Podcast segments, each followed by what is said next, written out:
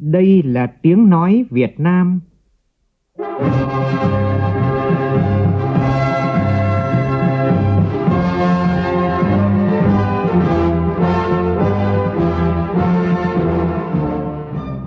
là tiếng nói Việt Nam,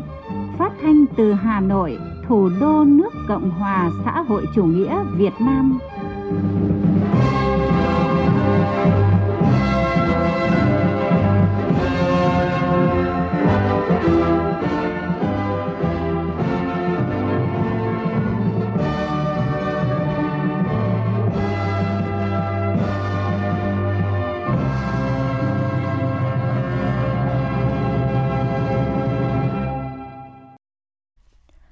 Kính chào quý vị và các bạn. Mời quý vị nghe chương trình Thời sự đêm của Đài Tiếng Nói Việt Nam với những nội dung chính sau đây.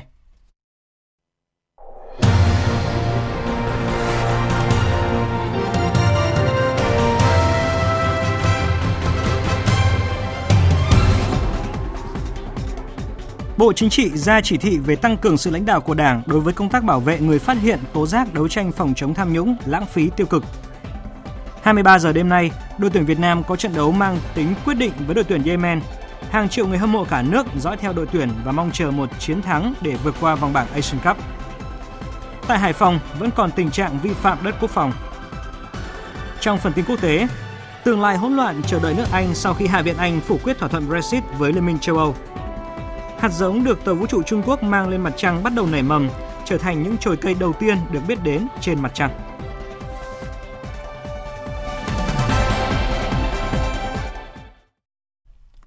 Bây giờ là nội dung chi tiết. Dự hội nghị tổng kết ngành thanh tra diễn ra chiều nay, Thủ tướng Nguyễn Xuân Phúc yêu cầu ngành thanh tra tập trung phát hiện và có biện pháp xử lý kịp thời, nghiêm minh các vụ việc tham nhũng và thu hồi tài sản tham nhũng chiếm đoạt với tinh thần không khoan nhượng, kiên quyết chống đến cùng. Tin của phóng viên Vũ Dũng. Kết luận hội nghị, Thủ tướng Nguyễn Xuân Phúc đề nghị ngành thanh tra cần triển khai thực hiện tốt kế hoạch thanh tra gắn với thanh tra đột xuất khi phát hiện dấu hiệu vi phạm để góp ý chấn chỉnh những yếu kém trong quản lý, trong thực thi pháp luật, đồng thời kiến nghị sửa đổi những sơ hở bất cập về cơ chế chính sách pháp luật và xử lý kịp thời các vi phạm pháp luật. Tiếp tục đẩy nhanh tiến độ thanh tra các vụ việc Thủ tướng Chính phủ và Ban chỉ đạo Trung ương về phòng chống tham nhũng, giao kịp thời ban hành kết luận thanh tra kiến nghị Thủ tướng Chính phủ chỉ đạo các ngành các cấp chấn chỉnh quản lý kinh tế xã hội và xử lý nghiêm minh các vụ việc vi phạm phát hiện qua thanh tra, gắn hoạt động thanh tra với công tác phòng chống tham nhũng và giải quyết khiếu nại tố cáo của công dân. Các tỉnh phải ra lại, phải trực tiếp giải quyết có lý có tình và đặc biệt phải dành nhiều thời gian cho việc này. Bây giờ cái đất nước này trên 11.000 xã, ông chủ tịch tỉnh ông chủ tịch thành phố, ông có biết phường này, xã kia, có điểm này, điểm kia? Đang khiếu nại. Ông phải tập trung những phương án giải quyết có lý, có tình, hệ thống chính trị vào cuộc như thế nào để giải quyết. Cái gì mình sai mình phải sửa. Không sợ khóa trước, khóa sau. Mà cái việc mình sai, mình phải sửa. Sửa đó có tập thể thường vụ, tập thể ủy ban bằng bạc. Thấy mình sai để giải quyết đúng các quyền lợi của dân. Tinh thần là tập trung giải quyết các vụ nổi cộm không để hình thành điểm nóng về khiếu kiện các các địa phương. Mà điểm nóng này thì công chỉ phải nắm vững nguyên nhân giải pháp và tập trung biện pháp xử lý các bộ ngành cũng phải dành thời gian hơn trong tác tiếp dân coi đây là nhiệm vụ thường xuyên quan trọng và lắng nghe ý kiến của tham mưu các cấp trong vấn đề giải quyết tiếp dân giải quyết khiếu nại. Sau 3 ngày làm việc với các phiên thảo luận, chiều nay tại Siem Reap, Vương quốc Campuchia đã bế mạc diễn đàn nghị viện châu Á Thái Bình Dương lần thứ 27, gọi tắt là APPF 27 với chủ đề tăng cường mối quan hệ giữa các nghị viện vì hòa bình, an ninh và phát triển bền vững. Lễ bế mạc được tổ chức dưới sự chủ trì của Chủ tịch Quốc hội Campuchia Samdech Heng Somrin, Chủ tịch APPF 27. Chủ tịch Quốc hội Nguyễn Thị Kim Ngân, ông Uông Chu Lưu, Ủy viên Trung ương Đảng, Phó Chủ tịch Quốc hội cùng đoàn đại biểu cấp cao Quốc hội Việt Nam dự phiên bế mạc. Tin của phóng viên Lê Tuyết. Hội nghị đã thông qua 14 nghị quyết trên cơ sở 43 dự thảo nghị quyết do các nước thành viên đề xuất và thông cáo chung Siem Reap 2019 của Hội nghị thường niên lần thứ 27 Diễn đàn Nghị viện châu Á Thái Bình Dương. Phát biểu bế mạc hội nghị, Chủ tịch APPF 27, Chủ tịch Quốc hội Campuchia Samdech Heng Samrin khẳng định Hội nghị thường niên lần thứ 27 của Diễn đàn Nghị viện châu Á Thái Bình Dương đã thành công tốt đẹp. Các đoàn đại biểu đã đề ra những ý tưởng thực chất tầm nhìn dài hạn cho một chiến lược quan trọng nhằm xây dựng một khu vực châu Á Thái Bình Dương hòa bình, ổn định, hài hòa và phát triển bền vững, đáp ứng nguyện vọng của tất cả các quốc gia. Chủ tịch APPF 27 nhấn mạnh, hòa bình khu vực và toàn cầu là không thể thiếu đối với việc phát triển của mỗi quốc gia. Chủ đề này là nền tảng cho các cuộc thảo luận trong 3 ngày qua và được các trưởng đoàn hiện thực hóa thành các nghị quyết, thông cáo chung. Với tư cách là Chủ tịch APPF 27, Campuchia ủng hộ mạnh mẽ tất cả các sáng kiến nhằm giải quyết các vấn đề chung thông qua các biện pháp hòa bình và tránh mọi cuộc đối đầu quân sự, đặc biệt là tăng cường vai trò của các nghị viện trong hòa giải, duy trì hòa bình trong khu vực và thế giới. Chủ tịch Heng Samrin khẳng định các nghị quyết được thông qua nhằm giải quyết các vấn đề chính của khu vực như duy trì hòa bình, tập trung các nguồn lực hướng vào phụ nữ và trẻ em gái, chống khủng bố và tội phạm mạng, giảm thiểu tác động của biến đổi khí hậu, tôn trọng nhân quyền, nâng cao giá trị bản sắc văn hóa du lịch và đặc biệt là mở rộng hợp tác thương mại tự do, đầu tư trong khu vực. Chủ tịch Heng Samrin bày tỏ tin tưởng kết quả của APPF 27 sẽ giúp giải quyết các thách thức chung, duy trì hòa bình ổn định, phát triển bền vững trong khu vực và thế giới. APPF sẽ tiếp tục đóng vai trò thiết yếu trong việc khuyến khích các chính phủ thành viên thực hiện các nghị quyết được thông qua tại hội nghị APPF 27. Tại lễ bế mạc, Chủ tịch Quốc hội Nguyễn Thị Kim Ngân cùng các trưởng đoàn đã ký thông cáo chung và đồng thuận trao quyền Chủ tịch luân phiên APPF cho Quốc hội Australia. Chủ tịch Quốc hội Campuchia Heng Samrin với cương vị Chủ tịch APPF 27 đã trao cờ Chủ tịch luân phiên cho đại diện Quốc hội Australia làm nước chủ nhà APPF 28. Sự kiện này đã kết thúc tốt đẹp chuyến tham dự diễn đàn Nghị viện châu Á Thái Bình Dương của Chủ tịch Quốc hội Nguyễn Thị Kim Ngân và đoàn đại biểu cấp cao Quốc hội nước ta tại Siem Reap, Campuchia từ ngày 14 đến 16 tháng 1. Thường trực Ban Bí thư Trần Quốc Vượng vừa ký ban hành chỉ thị số 27 của Bộ Chính trị về tăng cường sự lãnh đạo của Đảng đối với công tác bảo vệ người phát hiện, tố giác, người đấu tranh chống tham nhũng lãng phí tiêu cực. Chỉ thị nêu rõ, cần xác định rõ việc bảo vệ người tố cáo là trách nhiệm của cả hệ thống chính trị và toàn xã hội, trước hết là của các cấp ủy, tổ chức đảng, chính quyền và cơ quan chức năng ở các cấp. Các cơ quan chức năng tham mưu Bộ Chính trị, Ban Bí thư ban hành quy định liên quan đến việc bảo vệ người tố cáo theo hướng cụ thể đồng bộ, có chế tài xử lý nghiêm khắc, chú trọng các biện pháp phòng ngừa, làm rõ những biểu hiện của hành vi trả thù trù dập người tố cáo dưới mọi hình thức để làm cơ sở nhận diện, phòng ngừa, ngăn chặn và xử lý đối với các hành vi này. Bộ Chính trị cũng yêu cầu củng cố kiện toàn đề cao trách nhiệm, đạo đức công vụ, ý thức kỷ luật cho đội ngũ cán bộ công chức trực tiếp làm công tác tiếp công dân, giải quyết khiếu nại tố cáo, các cơ quan đơn vị có chức năng bảo vệ người tố cáo, tạo điều kiện thuận lợi để các cơ quan này thực hiện tốt nhiệm vụ được giao tăng cường công tác phòng ngừa, ngăn chặn không để xảy ra các hành vi trả thù, trù dập người tố cáo. Đẩy mạnh phát hiện xử lý nghiêm theo quy định của Đảng, pháp luật của nhà nước đối với các tổ chức cá nhân có hành vi trả thù, trù dập người tố cáo, bao che người bị tố cáo. Người lợi dụng quyền phản ánh tố giác, tố cáo để bôi nhọ, vu khống, thông tin sai sự thật, làm ảnh hưởng đến uy tín danh dự của các tổ chức cá nhân liên quan. Thời sự VOV nhanh, tin cậy, hấp dẫn. Thưa quý vị và các bạn, vào lúc 23 giờ đêm nay, đội tuyển Việt Nam sẽ đối đầu với Yemen ở lượt trận thứ ba bảng D vòng bảng Asian Cup 2019. Đây là trận đấu quan trọng à, định đoạt tấm vé vào vòng sau của đội tuyển Việt Nam. Người hâm mộ bóng đá cả nước kỳ vọng thầy trò huấn luyện viên Park Hang-seo sẽ có chiến thắng để tiếp tục tiến sâu ở giải bóng đá châu lục, mang niềm vui cho người hâm mộ nước nhà. Và lúc này chúng tôi đã được thoại trực tiếp với phóng viên Thành Lương đang có mặt tại sân vận động của các tiểu vương quốc Ả Rập Thống Nhất, nơi sẽ diễn ra trận đấu quan trọng này trong hơn một giờ tới để cập nhật không khí tại đây cũng như là dự kiến đội hình ra sân của đội tuyển Việt Nam. Bây giờ xin mời anh Thành Lương ạ. Lúc này tôi đang có mặt tại ờ, bên ngoài của sân vận động Hadza Bin Zayed nơi diễn ra trận đấu giữa đội tuyển Việt Nam và đội tuyển Yemen trong khuôn khổ của lượt trận cuối vòng bảng Asian Cup 2019 à, có khoảng 500 đến 700 cổ động viên Việt Nam đến để mà cổ vũ cho các cầu thủ của chúng ta thi đấu. À, sau đây là phát biểu của anh Tony Cường, một à, cổ động viên Việt Nam đang sinh sống và làm việc tại Dubai. À, xin chào anh, có thể cho biết cái à, việc mà mình bố trí sắp xếp công việc và đi cổ vũ cho đội bóng như thế nào? À, thế là công việc của mình thì là mọi việc hôm nay là mình tạm gác lại hết để cho mình dành thời gian cổ vũ cho đội tuyển thân yêu của quốc gia này. Bạn có thể uh, chia sẻ cái cái cảm xúc của mình khi mà theo dõi đội tuyển ờ, Việt Nam thi đấu và bản thân bạn thì có thường xuyên xem ờ, các trận đấu của đội tuyển Việt Nam hay không? Bản thân mình là một fan cuồng nhiệt của các đội tuyển Việt Nam và lứa hiện đại cầu thủ bây giờ. Mình là một fan rất là cuồng nhiệt của các em như là Quang Hải hay là Công Phượng và đặc biệt là em Đoàn Văn Hậu Mình rất thích em Đoàn Văn Hậu và cảm xúc của mình rất là tốt và hôm nay mình hy vọng là kiểu gì thì kiểu Việt Nam hôm nay kiểu gì cũng thắng Yemen cách biệt ít nhất là hai bàn để chúng ta lọt vào vòng club out. Ờ, vào thời điểm này thì cũng đã bắt đầu chuyển sang ờ, về chiều. Nhiệt độ ờ, vào buổi tối ở thành phố Al Ain lạnh hơn một chút so với các thành phố Dubai và Abu Dhabi do điều kiện nhiệt độ do điều kiện khí hậu ở trong sa mạc.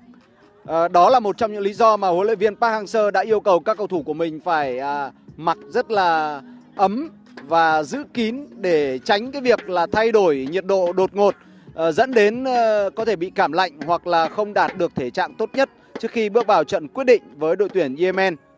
Bước vào trận đấu cuối cùng với đội tuyển Yemen thì huấn luyện viên Park Hang-seo sẽ không có sự phục vụ của trung vệ Duy Mạnh.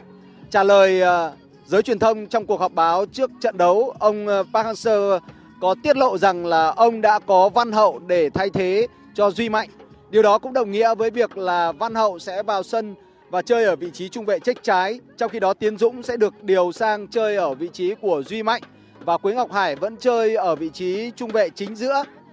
ở hàng tiền vệ thì nhiều khả năng là Xuân Trường sẽ được tung vào sân ngay từ đầu và anh sẽ đá cặp cùng với Hùng Dũng ở vị trí tiền vệ trung tâm. Ba cầu thủ chơi trên hàng công nhiều khả năng sẽ không có gì thay đổi với Công Phượng, Văn Đức đá với Quang Hải và Văn Đức đá phía sau lưng của Công Phượng. Thành Lương từ Alain Thưa quý vị, à, và như chúng tôi thông tin rằng là trước trận đấu quan trọng này, Thủ tướng Nguyễn Xuân Phúc đã gửi thư cho đội tuyển bóng đá nam quốc gia để động viên ban huấn luyện, huấn luyện viên Park Hang-seo và các cầu thủ đoàn kết quyết tâm giành thắng lợi trong trận đấu cuối của vòng bảng Asian Cup 2019. Hàng triệu người hâm mộ ở quê nhà cũng sẽ theo dõi đội tuyển với hy vọng chúng ta sẽ có một chiến thắng quan trọng trong trận đấu đêm nay để vào vòng ờ, đấu loại trực tiếp và thông tin về trận đấu này sẽ được chúng tôi liên tục ờ, đưa tin trong các bản tin và chương trình thời sự của Đài Tiếng nói Việt Nam. Còn trong lúc này thì đang ờ, diễn ra hai lượt trận đấu cuối cùng của bảng C. Chúng tôi xin được cập nhật kết quả với quý vị như sau. Hàn Quốc thì đang dẫn trước Trung Quốc với tỷ số là 2-0. Trong khi đó thì Kyrgyzstan đang dẫn trước Ờ, với tỷ số 2-0 trước đội tuyển ờ, Philippines. Và kết quả cuối cùng của hai trận đấu này thì sẽ được chúng tôi cập nhật trong các bản tin và chương trình thời sự tiếp theo. Chương trình Thời sự đêm của Đài Tiếng Nói Việt Nam xin được tiếp tục với những tin tức quan trọng khác. Chiều nay tại trụ sở chính phủ, Ủy viên Bộ Chính trị, Phó Thủ tướng Vương Đình Huệ trưởng ban chỉ đạo đổi mới phát triển kinh tế tập thể, hợp tác xã, chủ trì cuộc họp ờ, của ban chỉ đạo tổng kết hoạt động năm 2018, triển khai nhiệm vụ năm 2019. Tin của phóng viên Văn Hiếu. Tính tới hết năm 2018, cả nước có gần 22.000 hợp tác xã, tăng gần 6% so với năm trước đó. Doanh thu bình quân năm qua đạt trên 4 tỷ đồng một năm, tăng 4,9%, cao hơn yêu cầu của chính phủ. Hợp tác xã ở Đông Nam Bộ có doanh thu cao nhất và thấp nhất là ở Tây Bắc. Phó Thủ tướng Vương Đình Huệ lưu ý việc đánh giá tính hiệu quả của hợp tác xã kiểu mới phải dựa trên cả yếu tố gia tăng lợi ích cho kinh tế hộ gia đình thành viên, chứ không phải chỉ tính tới hiệu quả hoạt động của riêng hợp tác xã. Nhận định việc phân công, phân nhiệm trong ban chỉ đạo chưa rõ ràng, công tác triển khai ban chỉ đạo ở các địa phương chưa đều khắp, Phó Thủ tướng yêu cầu các bộ ngành khẩn trương xây dựng bộ dữ liệu quốc gia về kinh tế tập thể hợp tác xã, tình hình phát triển để báo cáo với Chính phủ, Quốc hội, Ban Bí thư và xây dựng báo cáo tổng kết 15 năm thực hiện nghị quyết của Trung ương về tiếp tục đổi mới, phát triển và nâng cao hiệu quả kinh tế tập thể. Chiều nay tại nhà Quốc hội, Ủy viên Bộ Chính trị, Phó Chủ tịch Thường trực Quốc hội Tòng Thị Phóng tham dự hội nghị sơ kết quy chế phối hợp công tác giữa Hội đồng Dân tộc của Quốc hội với Bộ Công an, Ủy ban Dân tộc và Bộ Tư lệnh Bộ đội Biên phòng Cùng dự có Ủy viên Bộ Chính trị, Bộ trưởng Bộ Công an Thượng tướng Tô Lâm, Chủ tịch Hội đồng Dân tộc Hà Ngọc Chiến, Bộ trưởng Chủ nhiệm Ủy ban Dân tộc Đỗ Văn Chiến, Tư lệnh Bộ đội Biên phòng Trung tướng Hoàng Xuân Chiến. Phóng viên Lại Hoa đưa tin. Phó Chủ tịch Quốc hội Tòng Thị Phóng cho biết, hiện nay cuộc sống của đồng bào vùng cao, vùng biên giới, vùng dân tộc thiểu số còn khó khăn, kết quả giảm nghèo chưa bền vững, lại phải chịu sự ảnh hưởng nặng nề của biến đổi khí hậu, chất lượng giáo dục, chất lượng chăm sóc sức khỏe có những mặt bất cập. Phó Chủ tịch Quốc hội đề nghị thời gian tới, bốn cơ quan thực hiện nghiêm túc đầy đủ chức năng nhiệm vụ quyền hạn của mình theo luật định, đồng thời cần phối hợp chặt chẽ trong quá trình tham mưu, xây dựng luật, nghị quyết trình Quốc hội, xây dựng pháp lệnh, nghị quyết trình Ủy ban Thường vụ Quốc hội về các nội dung liên quan đến công tác dân tộc, vùng dân tộc thiểu số và miền núi, nhất là chính sách đặc thù, phối hợp giám sát chuyên đề việc thực hiện chính sách pháp luật về thực hiện chương trình mục tiêu quốc gia giảm nghèo bền vững trên địa bàn vùng dân tộc thiểu số miền núi giai đoạn 2012-2018 gắn với thực hiện các chương trình mục tiêu phát triển kinh tế xã hội năm 2019 để giữ vững an ninh trật tự trên địa bàn miền núi, dân tộc, bảo vệ chủ quyền lãnh thổ, an toàn biên giới quốc gia, đấu tranh phòng chống tội phạm qua biên giới. Đảng ủy khối doanh nghiệp Trung ương tổ chức hội nghị tổng kết công tác năm 2018 và triển khai nhiệm vụ năm nay. Ủy viên Bộ Chính trị, Bí thư Trung ương Đảng, trưởng ban Kinh tế Trung ương Nguyễn Văn Bình dự hội nghị. Tin của phóng viên Phương Thoa. Năm 2018, với sự đồng bộ hiệu quả trong công tác lãnh đạo chỉ đạo của cấp ủy Đảng, các doanh nghiệp trong khối đều đạt và vượt kế hoạch, có mức tăng trưởng cao so với năm ngoái. Trong đó, 29 trên 30 doanh nghiệp sản xuất kinh doanh có lãi, tổng doanh thu của các tập đoàn tổng công ty tăng hơn 11%, ước đạt trên 1,63 triệu tỷ đồng, tổng nộp ngân sách nhà nước ước đạt 258.000 tỷ đồng. Phát biểu tại hội nghị, trưởng ban kinh tế Trung ương Nguyễn Văn Bình yêu cầu thời gian tới, Đảng ủy khối và các đảng ủy trực thuộc tích cực triển khai giải pháp khắc phục tồn tại hạn chế phù hợp với doanh nghiệp, tiếp tục triển khai thực hiện hiệu quả các nghị quyết Trung ương khóa 12, đặc biệt là các nghị quyết về sản xuất kinh doanh, về cơ cấu lại, đổi mới nâng cao hiệu quả doanh nghiệp nhà nước, đẩy mạnh công tác phòng chống tham nhũng, lãng phí, tạo môi trường lành mạnh cho cán bộ đảng viên, người lao động trong khối yên tâm gắn bó và đóng góp xây dựng doanh nghiệp phát triển. Trong cái thời gian vừa rồi chúng ta qua một cái thời kỳ tạm thời gọi là rất là khó khăn, cho nên là cái nợ xấu của ngân hàng nó còn nhiều, cho nên đòi hỏi nó tăng cái chi phí. Thế nhưng mà đến bây giờ chúng ta cũng đã tích cực giảm được nợ xấu rồi, có nghĩa là các chi phí cho cái công tác này nó cũng giảm xuống thì chúng tôi cũng rất mong để làm sao đó chúng ta kết hợp nhiều yếu tố đảm bảo rằng là cái mặt bằng lãi suất của chúng ta ngày càng giảm xuống, tạo cái thuận lợi về tái cơ cấu doanh nghiệp. Còn nhiều vấn đề tôi đề nghị rằng là đảng ủy khối đó bám sát cái nghị quyết số 12 cũng như là cái nghị quyết số 11 trung ương năm về thể chế kinh tế thị trường. Ban Thường vụ Thành ủy Thành phố Hồ Chí Minh hôm nay tổ chức hội nghị tổng kết công tác kiểm tra giám sát kỷ luật Đảng năm 2018 triển khai nhiệm vụ năm nay và sơ kết một năm thực hiện quy định 1374. Ủy viên Bộ Chính trị, Bí thư Thành ủy Nguyễn Thiện Nhân chủ trì hội nghị. Tin của phóng viên Minh Hạnh thường trú tại thành phố Hồ Chí Minh. Về nhiệm vụ trọng tâm năm 2019, Bí thư Thành ủy Nguyễn Thiện Nhân nhấn mạnh, năm 2019 là năm tăng tốc hoàn thành nhiệm vụ 5 năm. Thành phố xác định hai nội dung đột phá là đẩy mạnh cải cách hành chính và thực hiện nghị quyết 54 của Quốc hội. Công tác kiểm tra giám sát cần tập trung vào hai nội dung này, đồng thời tiếp tục thực hiện quyết liệt 9 chương trình trọng điểm, trong đó có 7 chương trình đột phá, hai chương trình mới là xây dựng đô thị thông minh và nghị quyết 54. Trong đó, quy định 1374 về quy trình giải quyết thông tin phản ánh liên quan đến các tập thể cá nhân suy thoái về tư tưởng chính trị, đạo đức, lối sống, vi phạm quy định của đảng, pháp luật của nhà nước phải được nâng cao hiệu quả thực hiện. Tiếp nhận thông tin từ bốn nguồn là tiếp xúc ghi nhận ý kiến cử tri, hoạt động giám sát của cơ quan dân cử, mặt trận tổ quốc các cấp và phản ánh của báo chí. Ông Nguyễn Thiện Nhân nói. Năm 2019 hai đột phá. Một là đột phá làm cải cách hành chính, hai là đột phá thực hiện nghị quyết 54 của Quốc hội trong đảng có đột phá mà một là cải cách trình chính trong đảng vấn đề ứng dụng tiến học hóa và thứ hai thì đột phá trong việc là phát huy vai trò và kiểm tra Bây giờ là một thông tin chúng tôi mới nhận được. Tối nay tại trung tâm tổ chức hội nghị FLC thành phố Hạ Long, tỉnh Quảng Ninh, diễn đàn du lịch ASEAN 2019 đã chính thức khai mạc. Phó Thủ tướng Vũ Đức Đam cùng 2.000 đại biểu là Bộ trưởng, trưởng đoàn cơ quan du lịch quốc gia ASEAN và các đối tác lãnh đạo cơ quan du lịch quốc gia ASEAN và các tổ chức du lịch quốc tế, các cơ quan thông tấn báo chí trong và ngoài nước đã tham dự. Vũ Miền, phóng viên thường trú khu vực Đông Bắc Đài Tiếng Nói Việt Nam phản ánh. Tại diễn đàn, các đại biểu tập trung trao đổi 6 nội dung chính. Diễn đàn tiếp tục định vị ASEAN như một điểm đến chung và có sức hấp dẫn đối với khách du lịch quốc tế, khẳng định và nâng cao nhận thức về ASEAN như một điểm đến du lịch có tính cạnh tranh cao trong khu vực châu Á-Thái Bình Dương – thảo luận các biện pháp cụ thể thu hút khách du lịch và thúc đẩy du lịch nội khối ASEAN. Các hội nghị trong diễn đàn cũng thông qua các biện pháp tăng cường hợp tác giữa các thành phần kinh tế khác nhau của du lịch ASEAN. Phát biểu khai mạc buổi lễ, Phó Thủ tướng Vũ Đức Đam nhấn mạnh,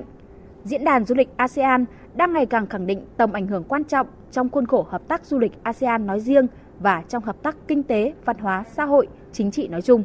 Diễn đàn du lịch ASEAN Việt Nam 2019 là sự kiện có ý nghĩa chính trị, kinh tế, xã hội, thể hiện nỗ lực tập thể nhằm xây dựng ASEAN thành một điểm đến du lịch hấp dẫn. Với Việt Nam, diễn đàn du lịch ASEAN Việt Nam là sự kiện quan trọng nhất của ngành du lịch. Không chỉ để giúp hoạch định chính sách để đảm bảo phát triển nhanh và bền vững trong ngành du lịch mà còn nhằm làm đậm thêm gạch nối trong các nỗ lực của Việt Nam và các nước thành viên nhằm xây dựng cộng đồng ASEAN thịnh vượng và là đối tác hợp tác tin cậy. Diễn đàn cũng là viên gạch đặt nền tảng cho mục tiêu đến năm 2025 ASEAN sẽ là một điểm đến du lịch chất lượng, cung cấp trải nghiệm về một ASEAN đa dạng và độc đáo,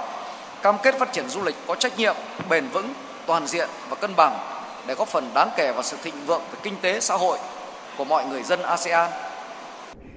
Diễn đàn du lịch ASEAN năm 2019 lần thứ 49 tổ chức tại Việt Nam có chủ đề là ASEAN sức mạnh của sự thống nhất, là cơ hội để Việt Nam nâng cao vai trò, vị thế trong hợp tác du lịch khu vực và giới thiệu hình ảnh đất nước, con người tới bạn bè quốc tế. Bộ trưởng Bộ Văn hóa, Thể thao và Du lịch Việt Nam Nguyễn Ngọc Thiện cho biết, những năm gần đây, chính phủ Việt Nam đã dành nhiều quan tâm và đầu tư phát triển du lịch, góp phần đưa Việt Nam đứng thứ 6 trên tổng số 10 điểm đến du lịch phát triển nhanh nhất thế giới do Tổ chức Du lịch Thế giới bình chọn. Trên bình diện quốc tế, Việt Nam được nhiều tổ chức có uy tín bình chọn là điểm đến du lịch đa dạng, giàu bản sắc văn hóa, thiên nhiên tươi đẹp, con người thân thiện, hiếu khách, tạo ấn tượng mạnh mẽ cho du khách thông qua các trải nghiệm đặc sắc. Có được những kết quả nêu trên, ngoài sự nỗ lực vượt qua khó khăn thách thức và tận dụng cơ hội để phát triển, Bộ Văn hóa Thể thao và Du lịch Việt Nam luôn ghi nhận và đánh giá cao sự hỗ trợ quý báu của các nước thành viên ASEAN, của các nước đối tác ASEAN và cộng đồng quốc tế trong hợp tác phát triển du lịch. Cũng trong tối nay, thành phố Đà Nẵng khai mạc Hội trợ Xuân 2019. Hội trợ Xuân năm nay thu hút hơn 250 gian hàng của gần 200 doanh nghiệp, hợp tác xã, siêu thị tiểu thương tại Đà Nẵng và hơn 10 tỉnh thành trong cả nước tham gia. Thưa quý vị, sau ít phút nữa chúng tôi sẽ chuyển đến quý vị những tin tức quốc tế nổi bật. Còn bây giờ sẽ là một vài thông tin về thời tiết.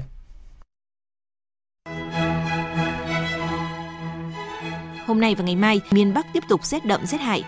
Đêm phổ biến từ 10 đến 13 độ, vùng núi từ 7 đến 10 độ, có nơi dưới 5 độ. Ban ngày trong khoảng từ 13 đến 17 độ. Hà Giang, Tuyên Quang, Lào Cai, Yên Bái ngày mai giảm mưa. Miền Trung từ Thanh Hóa đến Khánh Hòa có mưa. Khu vực Thanh Hóa, Thừa Thiên Huế trời rét nhiệt độ từ 18 đến 21 độ. Còn Đà Nẵng đến Bình Thuận, ngày mai nhiệt độ cao hơn từ 26 đến 29 độ. Tây Nguyên và Nam Bộ ngày mai nắng nhiều, nhiệt độ Tây Nguyên từ 27 đến 30 độ, Nam Bộ từ 30 đến 33 độ.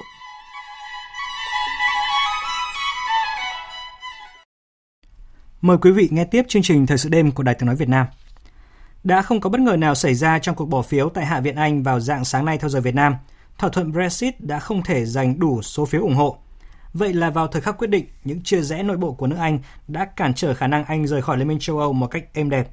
Những sóng gió ngay lập tức nổi lên trên chính trường Anh cho thấy sẽ khó có lực lượng nào có thể đứng ra dẫn dắt tiến trình Brexit ở thời điểm này, khiến nước Anh đang đứng trước một tương lai đầy hỗn loạn. Sau 200 bài phát biểu trong 8 ngày tranh luận, bắt đầu từ ngày 9 tháng 1, các thành viên Hạ viện đã phớt lờ lời cảnh báo, cũng có thể coi là lời cầu xin cuối cùng của bà Theresa May để đưa ra lựa chọn không với thỏa thuận Brexit. Với số phiếu phản đối vượt xa số phiếu ủng hộ, 432 so với 202. Đây là một thất bại lớn chưa từng có với bất kỳ chính phủ Anh nào trong kỷ nguyên nghị viện hiện đại. Không phải ngẫu nhiên mà số phiếu tranh lệch 230 phiếu trong cuộc bỏ phiếu với thỏa thuận Brexit được nhắc đi nhắc lại như vậy, bởi đằng sau con số này là sự chia rẽ gần như không thể hàn gắn trong nội bộ chính phủ Anh, trong nội bộ đảng bảo thủ cầm quyền. Cần lưu ý rằng, trong số những nghị sĩ bỏ phiếu phản đối bản thỏa thuận Brexit, có tới 118 người thuộc đảng bảo thủ của Thủ tướng Theresa May. Như vậy là bà Theresa May đã không thể giải quyết được những bất đồng trong chính nội bộ đảng của mình, chưa nói tới việc đối diện với đảng lao động đối lập, luôn luôn sẵn sàng thách thức vị thế lãnh đạo của đảng bảo thủ cũng như cá nhân bà Theresa May. Không nằm ngoài dự đoán, Chủ tịch Đảng Lao động Jeremy Corbyn gọi đây là một thất bại thảm họa, đồng thời kích hoạt một cuộc bỏ phiếu bất tín nhiệm đối với chính phủ của bà Theresa May với hy vọng tận dụng thời điểm lịch sử này để tiến hành một cuộc tổng tuyển cử sớm. Bất kể kết quả cuộc bỏ phiếu bất tín nhiệm này có kết quả như thế nào, con đường Brexit phía trước của nước Anh chắc chắn sẽ đầy trông gai với những diễn biến khó lường. Trước cuộc bỏ phiếu quyết định vào dạng sáng nay, Hạ viện đã thông qua một điều khoản bắt buộc chính phủ Anh phải chuẩn bị phương án B. Theo đó, nếu kế hoạch Brexit không qua được ải Hạ viện, bà Theresa May sẽ có thời hạn đến ngày 21 tháng 1 để trình một bản kế hoạch mới lên Hạ viện dựa trên những thương lượng mới với EU. Dù vậy, không có dấu hiệu nào cho thấy EU sẽ đồng ý mở lại các cuộc đàm phán. Trong khi đó, khoảng cách 230 phiếu cách biệt trong cuộc bỏ phiếu tại Hạ viện Anh cho thấy bà Theresa May đã không tìm được một chỗ dựa nào vững chắc để xúc tiến một cuộc bỏ phiếu tiếp theo. Một phương án khác cũng được nhiều người nhắc đến lúc này là tiến hành một cuộc bỏ phiếu khác về việc nước Anh có ra khỏi EU hay không. Chỉ có điều, thời gian không còn nhiều cho nước Anh, dù lựa chọn bỏ phiếu lại hay tìm kiếm một thỏa thuận tốt hơn với EU ở thời điểm này. Có thể nói tiến trình Brexit của nước Anh đang thực sự lạc lối trong vô vọng. Anh sẽ chỉ còn hơn 2 tháng nữa để chạy nước rút. Mỗi ngày trôi qua mà Anh không đưa ra được lựa chọn của mình, tương lai hỗn loạn đối với toàn bộ nền kinh tế Anh sẽ càng tới gần. Ngoại trưởng Nga Sergei Lavrov hôm nay phủ nhận nước này đang ra tối hậu thư cho Nhật Bản trong các cuộc đàm phán nhằm chấm dứt tranh chấp lãnh thổ kéo dài hàng thập kỷ, đồng thời kêu gọi Nhật Bản công nhận kết quả sau chiến tranh thế giới lần thứ hai. Hôm nay, người đứng đầu lực lượng vệ binh cách mạng Iran, Thiếu tướng Mohammed Ali Jafari cho biết họ sẽ duy trì sự hiện diện quân sự ở Syria bất chấp những lời đe dọa của Israel. Các nhà khoa học Trung Quốc đã trồng thành công những cây đầu tiên trên mặt trăng, một phần trong sứ mệnh chinh phục vệ tinh tự nhiên duy nhất của trái đất. Các hình ảnh được công bố vào ngày hôm qua cho thấy cây dường như đang phát triển tốt sau 9 ngày được trồng xuống. Trường Đại học Trùng Khánh, đơn vị chịu trách nhiệm cho dự án này, đã công bố những thành tiệu của hoạt động này trước báo chí. Theo đó, chiếc lá xanh đầu tiên của cây đã được nhìn thấy sau khi hạt này mầm. Giáo sư Tạ Canh Tân, phụ trách Viện Nghiên cứu Công nghệ Tiến bộ Đại học Trùng Khánh, đồng thời là trưởng dự án, cho biết. 尽管是生呃科普载荷，但是我们也是围绕这个呃下一步 Mặc dù đây là một thí nghiệm trong môi trường sinh quyền trên mặt trăng, nhưng điều này đang đặt nền tảng và hỗ trợ công nghệ để xây dựng căn cứ trên mặt trăng và tạo một môi trường sống trên mặt trăng trong tương lai.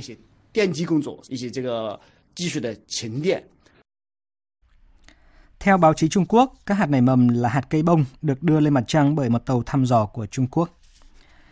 Các nhà khoa học thuộc Đại học Queensland của Australia vừa phát triển một phương pháp mà họ hy vọng có thể rút ngắn thời gian điều chế vaccine trong trường hợp xảy ra dịch bệnh trên toàn cầu. Mục tiêu của dự án là có thể sản xuất hơn 200.000 liều vaccine mới, an toàn, hiệu quả và sẵn sàng triển khai tại chỗ trong khoảng 6 tháng. Nhóm nghiên cứu đã triển à, khai một công nghệ gọi là kìm giữ phân tử tạo sự ổn định các protein của virus, vốn là mục tiêu tấn công đầu tiên của hệ miễn dịch.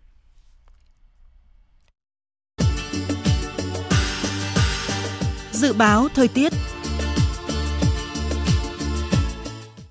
Đêm nay và ngày mai miền Bắc tiếp tục rét đậm rét hại, ban đêm phổ biến từ 10 đến 13 độ, vùng núi từ 7 đến 10 độ, có nơi dưới 5 độ. Các tỉnh từ Thanh Hóa đến Thừa Thiên Huế trời rét từ 18 đến 21 độ. Tây Nguyên, một số tỉnh như là Buôn Ma Thuột, Pleiku đêm và sáng sớm trời rét khi nhiệt độ xuống thấp còn 16 đến 19 độ. Sau đây sẽ là phần dự báo chi tiết các khu vực đêm nay và ngày mai. Phía Tây Bắc Bộ có mưa vài nơi, gió nhẹ, trời rét, có nơi rét đậm, nhiệt độ từ 11 đến 19 độ. Phía Đông Bắc Bộ và Thanh Hóa, đêm và sáng sớm có mưa, mưa nhỏ rải rác, sau có mưa vài nơi, gió Đông Bắc cấp 2, cấp 3, trời rét đậm, vùng núi rét hại, nhiệt độ từ 10 đến 17 độ. Vùng núi nhiệt độ thấp nhất từ 7 đến 10 độ, vùng núi cao có nơi dưới 5 độ. Các tỉnh từ Nghệ An đến Thừa Thiên Huế có mưa, phía Nam có nơi mưa vừa, mưa to, gió Bắc đến Tây Bắc cấp 3, vùng ven biển cấp 3, cấp 4, trời rét, nhiệt độ từ 15 đến 21 độ. Các tỉnh ven biển từ Đà Nẵng đến Bình Thuận, phía Bắc có mưa, có nơi mưa vừa, mưa to, phía Nam có mưa rào và rông vài nơi, gió Đông Bắc cấp 2, cấp 3, nhiệt độ từ 20 đến 29 độ. Tây Nguyên đêm có mưa rào vài nơi, ngày nắng, gió Đông Bắc đến Đông cấp 2, cấp 3, nhiệt độ từ 17 đến 29 độ. Nam Bộ có mưa rào và rông vài nơi, gió Đông Bắc đến Đông cấp 2, cấp 3, nhiệt độ từ 23 đến 33 độ. Khu vực Hà Nội, đêm và sáng sớm có mưa, mưa nhỏ, sau có mưa vài nơi, gió Đông Bắc cấp 2, cấp 3, trời rét đậm, nhiệt độ từ 10 đến 17 độ. Dự báo thời tiết biển, Vịnh Bắc Bộ, vùng biển từ Quảng Trị đến Quảng Ngãi, có mưa vài nơi, tầm nhìn xa trên 10 km, gió Đông Bắc cấp 5, đêm có lúc cấp 6, giật cấp 7, biển động. Vùng biển từ Bình Định đến Ninh Thuận, có mưa rào và rông vài nơi, tầm nhìn xa trên 10 km, gió Đông Bắc cấp 5, có lúc cấp 6, giật cấp 7, biển động. Vùng biển từ Bình Thuận đến Cà Mau có mưa rào rải rác và có nơi có rông, tầm nhìn xa trên 10 km, giảm xuống còn 4 đến 10 km trong mưa. Gió đông bắc cấp 5, có lúc cấp 6, giật cấp 8, biển động. Trong cơn rông có khả năng xảy ra lốc xoáy. Vùng biển từ Cà Mau đến Kiên Giang bao gồm cả Phú Quốc, có mưa rào rải rác và có nơi có rông, tầm nhìn xa trên 10 km, giảm xuống còn 4 đến 10 km trong mưa, gió đông đến đông bắc cấp 4. Khu vực Bắc Biển Đông và giữa Biển Đông có mưa vài nơi tầm nhìn xa trên 10 km, gió đông bắc cấp 6, có lúc cấp 7, giật cấp 8, biển động mạnh. Khu vực Nam Biển Đông có mưa rào rải rác và có nơi có rông, tầm nhìn xa trên 10 km, giảm xuống còn 4 đến 10 km trong mưa, gió đông bắc cấp 4 cấp 5. Khu vực quần đảo Hoàng Sa thuộc thành phố Đà Nẵng có mưa vài nơi, tầm nhìn xa trên 10 km, gió đông bắc cấp 6, có lúc cấp 7, giật cấp 8, biển động mạnh. Khu vực quần đảo Trường Sa thuộc tỉnh Khánh Hòa có mưa rào rải rác và có nơi có rông, tầm nhìn xa trên 10 km, giảm xuống còn 4 đến 10 km trong mưa, gió đông bắc cấp 4 cấp 5. Vịnh Thái Lan có mưa rào và rông vài nơi, tầm nhìn xa trên 10 km, gió đông cấp 3 cấp 4. Cảm ơn quý vị đã đón nghe chương trình Thật sự đêm của Đài Tiếng nói Việt Nam. Chương trình do biên tập viên Thanh Trường biên soạn với sự tham gia của phát thanh viên Hải Yến, kỹ thuật viên Đoàn Thanh, chịu trách nhiệm nội dung Giang Trung Sơn. Xin tạm biệt và hẹn gặp lại.